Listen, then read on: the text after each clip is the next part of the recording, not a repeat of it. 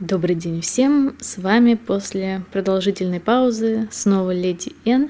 И это первый выпуск нового сезона околохимического подкаста «Элементный состав». Для начала организационные темы. После закрытия Арпода весь архив старых подкастов элементного состава переехал на Подстер, и туда же отправился архив дневникового проекта «Дальше Антарктида». Ну и теперь пару слов о новом сезоне, потому что сезон этот будет особенный и посвящен он будет химии, которая окружает нас в повседневной жизни. В последнем подкасте я обещала рассказать вам о высокотехнологичных тканях, но решила, что данная тема важнее, а о тканях я рассказать еще всегда успею. И сразу предупреждаю особо впечатлительных людей, подкасты будут о разных вредных веществах, которые подстерегают нас и в ванной, и на кухне, и в холодильнике, и даже на любимом диване перед телевизором. Так что после прослушивания у вас, возможно, появится желание сбежать из цивилизованного мира, одеться в шкуры животных и питаться подножным кормом где-нибудь в тайге. И сначала предыстория, почему я решила записать серию подкастов на эту тему. С некоторых пор я работаю химиком в одной большой компании, работаю я в лаборатории, где помимо меня еще работает несколько женщин. А женщины, как известно, имеют особенность беременеть и рожать детей – а работа в химической лаборатории, естественно, связана с рисками, в частности, с рисками для плода. Так вот, э, компания, в которой я работаю, чтобы обезопасить э, сотрудниц от таких рисков, каждый год выпускает список химических веществ, с которыми беременным работать нельзя. И, или нужно ограничить их количество. Например, если вы переливаете какой-то химикат ведрами каждый день, при этом работая без перчаток, то, наверное, это будет вредно. Но в то же время, если вы используете этот химикат э, с помощью пипетки, всего несколько миллилитров, и пользуетесь э, всеми средствами защиты, то ничего страшного не будет. Так вот, э, возвращаясь к списку. В этом году мне посчастливилось участвовать в составлении этого списка, после чего я навсегда потеряла покой и сон. В списке там были, естественно, радиоактивные вещества, канцерогены и токсины, которые, в принципе, опасны для всех, в особенности для беременных. Были там и тератогенные вещества, которые вызывают пороки развития. Ну, с этим как бы все понятно. Но меня больше всего заинтересовал особый класс химикатов в этом списке. Называются эти вещества hormonal disruptors – или нарушители гормонального фона. И как выяснилось, э, об опасности этих химикатов заговорили совсем недавно. Термин «нарушитель гормонального фона» появился только впервые в 1991 году. Так, э, собственно, чем же опасны эти вещества и как они воздействуют на тело? Как можно догадаться из их названия, эти вещества воздействуют на нашу эндокринную систему. Например, часть этих веществ структурой похожа на человеческие гормоны и, соответственно, взаимодействуют с рецепторами в нашем теле, допустим, активируя или наоборот блокируя. То есть они вызывают реакцию на гормоны там, где не надо, и блокируют ее там, где она нужна. А другая часть веществ мешает либо синтезу гормонов, либо ее переработке меняя тем самым концентрацию гормонов в теле в совершенно произвольном порядке. И, допустим, если у взрослого человека в эндокринной системе существуют э, компенсаторные механизмы, которые нейтрализуют действие этих веществ, то у плода или у ребенка, то есть у развивающихся организмов, таких механизмов пока нет, и они больше всего страдают от последствий. А последствия эти, как э, недавно выяснилось, совсем не шуточные. Химикаты эти воздействуют на нашу репродуктивную способность и, допустим, у мужчин снижают количество сперматозоидов и даже могут привести к бесплодию. А у женщин повышает э, риск развития рака груди. И вообще у обоих полов э, нарушает развитие половых органов. И далее я приведу страшные цифры э, из исследования, которое было проведено в 2008 году в Швейцарии. Там было сказано, что за последние 20 лет концентрация сперматозоидов у мужчин упала вдвое. Только вдумайтесь, за 20 лет вдвое. И некоторые исследователи говорят, что если так и будет продолжаться, то к, 2000, к 2070 году мы не сможем размножаться совсем.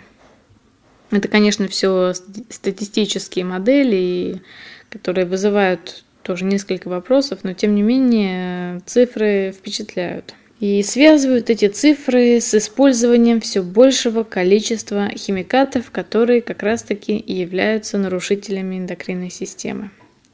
И утверждение это возникло не на пустом месте, были проведены многочисленные исследования на мышах, которые выявили связь между химикатами и как раз эндокринными нарушениями.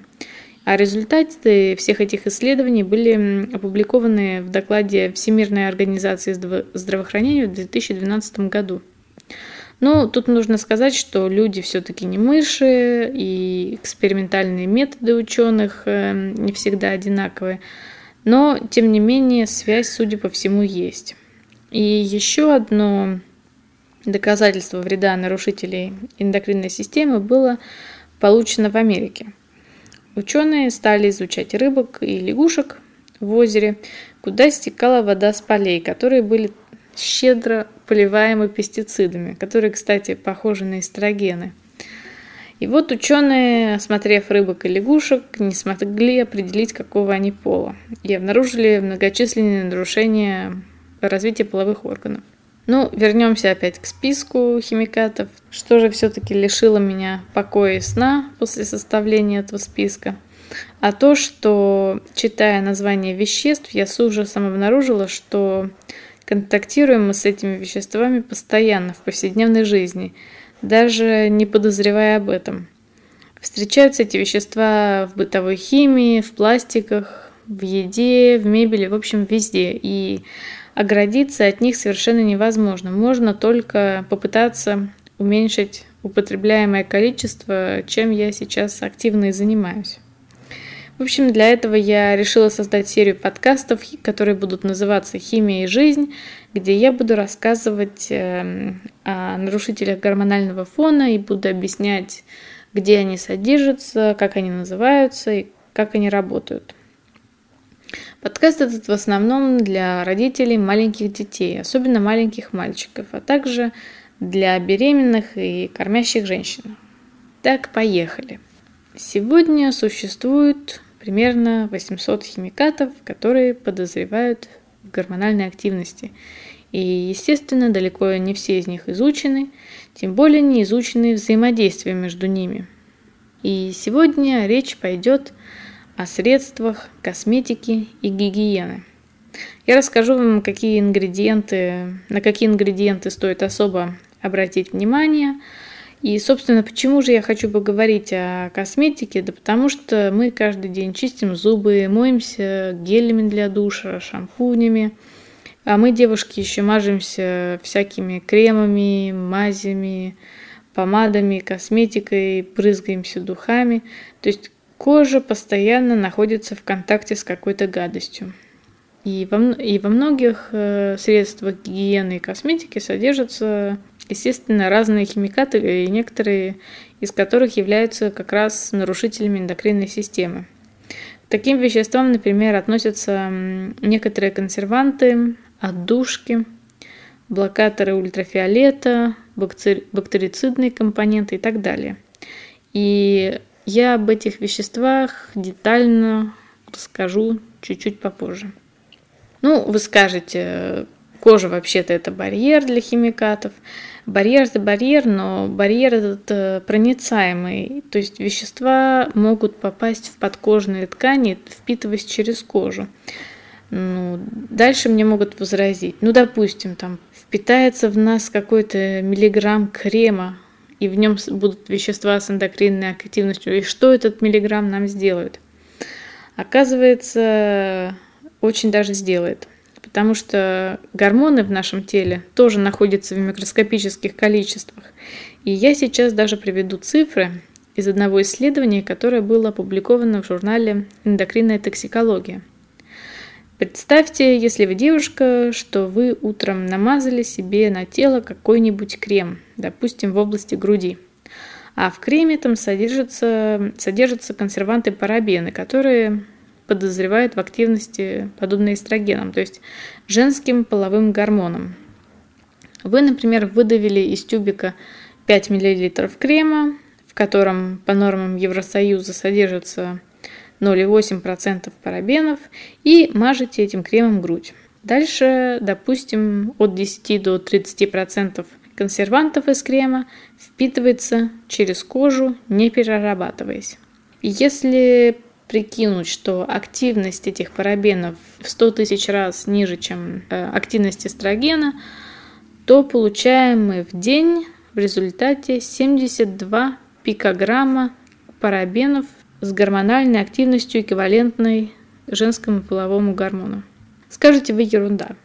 А теперь представьте, что доза гормонов, которая от природы содержится в тканях груди, составляет 53 пикограмма на квадратный сантиметр. То есть доза, которую мы получаем с кремом, довольно значительная. Ну, я, конечно, к этим цифрам всегда отношусь скептически, потому что я сама не биолог, не знаю, как рассчитывают активность веществ и как ее сравнивают, и остаются ли парабены в коже или разносятся по организму, я не знаю, но все равно становится страшновато, если эти цифры верны. Ну а дальше я расскажу о самих веществах, как они работают и в чем содержатся. Допустим, утром вы встаете, идете чистить зубы. И если вы пользуетесь антибактериальной зубной пастой, то вы тут же получаете первую дозу нарушителей гормональной активности, так как некоторые антибактериальные пасты содержат вещество под названием триклозан. Триклозан – это такое хлорированное ароматическое соединение, то есть он имеет в своем строении функциональной группы фенола или циклических молекул, которые как раз часто имеют эм, антибактериальные свойства – и триклозан, кстати, не то чтобы убивает бактерии, а скорее блокирует их размножение. Э, а действует он так. Э, он своими функциональными группами соединяется с ферментами бактерий, а ферменты эти отвечают за синтез жирных кислот, э, которые образуют клеточную мембрану. То есть фермент блокируется, новые мембраны не образуются, а без новых мембран бактерии делиться не могут. Ну и ученые подумали, о, вещество блокирует ферменты бактерий, у людей таких ферментов нет, значит все нормально. Но не тут-то было. Э, как показали многочисленные исследования, триклозан взаимодействует и с некоторыми человеческими ферментами, в частности с теми, которые отвечают за синтез эстрогена и тестостерона – в общем, я считаю как-то это очень опрометчиво думать, что если вещество влияет на одни живые организмы, оно совсем никак не влияет на другие. Просто мы с бактериями как-никак э, дальние родственники. И, в общем, теперь я всегда читаю состав зубной пасты и покупаю пасту без триклозана. Благо, есть большой выбор. Идем дальше. После того, как вы почистили зубы, вы идете в душ и моетесь там гелем для душа. Естественно, мы все любим, чтобы наш гель для душа вкусно пах. Но, к сожалению, чем сильнее он пахнет, тем больше в нем всякой гадости. Если, конечно, не используются натуральные отдушки. Но чаще всего под красивым названием ароматизаторы скрывается смесь до 300 компонентов, э, и многие из этих компонентов имеют эндокринную активность. И тут э, вся засада в том, что производители не обязаны указывать, что именно они используют, потому что аромат – это часто промышленный секрет. И сегодня особые опасения вызывают синтетические запахи мускуса, которые показали активность, подобную эстрогену. Но это еще не все. Очень часто, если используются ароматизаторы, то в составе почти всегда еще присутствует феноксиэтанол.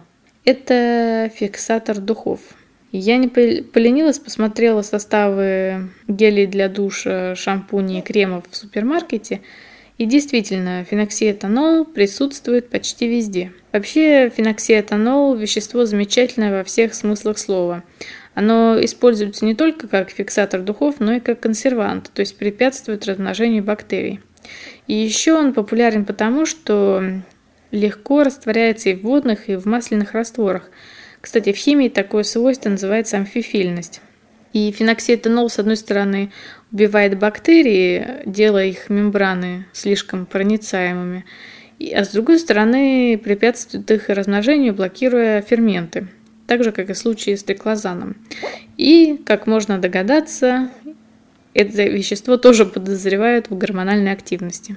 Но я, к сожалению, не нашла подробных публикаций о механизме этой гормональной активности. Ну и завершая тему о консервантах, не могу еще не упомянуть о парабенах. Их, кстати, исследовали гораздо больше. У них тоже наблюдается, наблюдаются свойства, подобные эстрогену. И в странах Евросоюза с 2008 года ограничивают их использование. Еще нарушителями гормонального фона являются химические фильтры ультрафиолета, которые добавляют в кремы от загара. Это такие вещества, как, например, эм, оксибензон, 4-аминбензойная кислота и актиноксат. Это вещества, которые используются чаще всего. Вообще этих химических фильтров э, где-то штук 20. И если, допустим, диоксид титана, который, кстати, тоже добавляют в кремы от загара, это физический фильтр, то есть он на коже образует пленку, через которую не проходят солнечные лучи, то химический фильтр, благодаря своей химической структуре, поглощает и преобразует ультрафиолетовое излучение. Например, молекула поглощает энергию излучения, сама превращается в высокоэнергетическую молекулу, и, собственно, не дает этому излучению попасть на кожу. Так вот, исследования показали, что помимо свойств, похожих на эстроген, использование химических фильтров беременными повышало риск рождения детей с низкой массой тела. Это вообще ужас.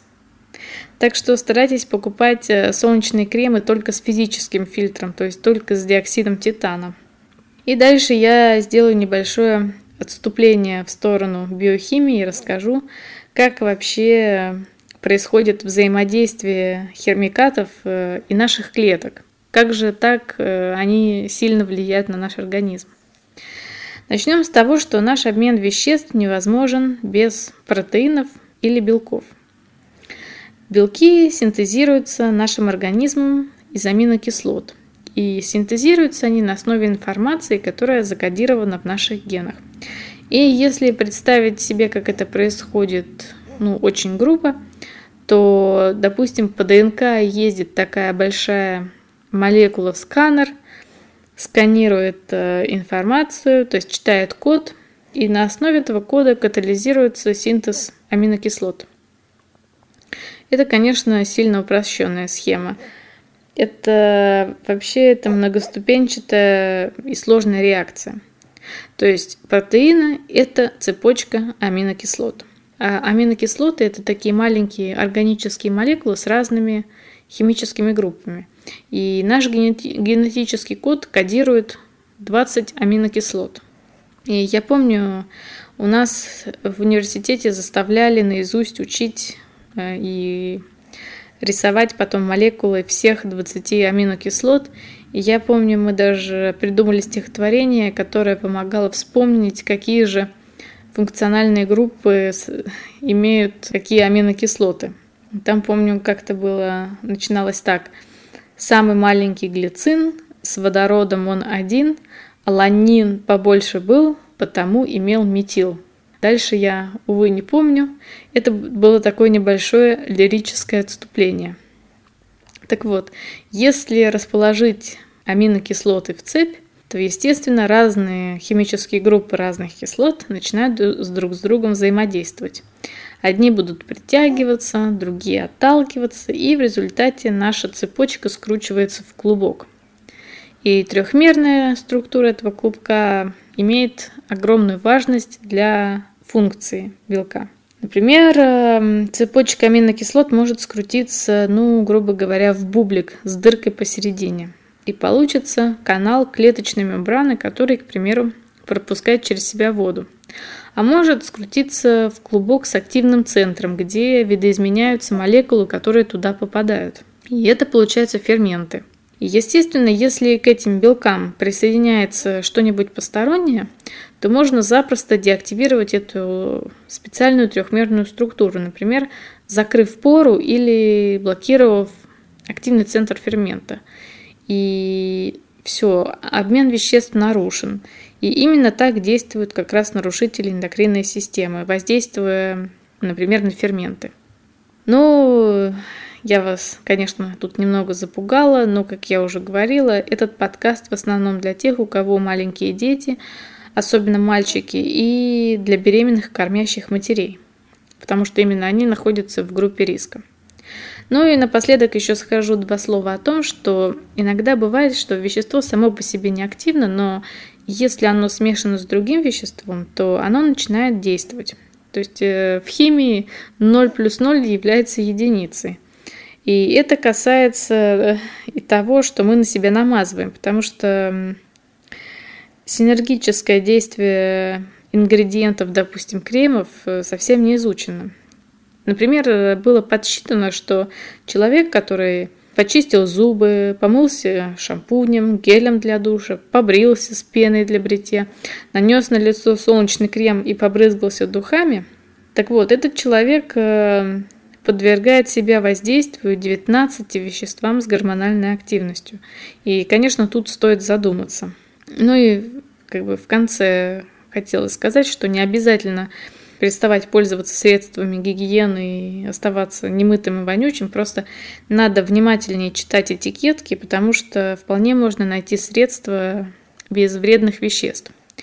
И на этом я заканчиваю сегодняшний выпуск. В следующем подкасте я расскажу о еде, о том, что за гадость мы едим, из чего мы ее едим и как мы ее готовим.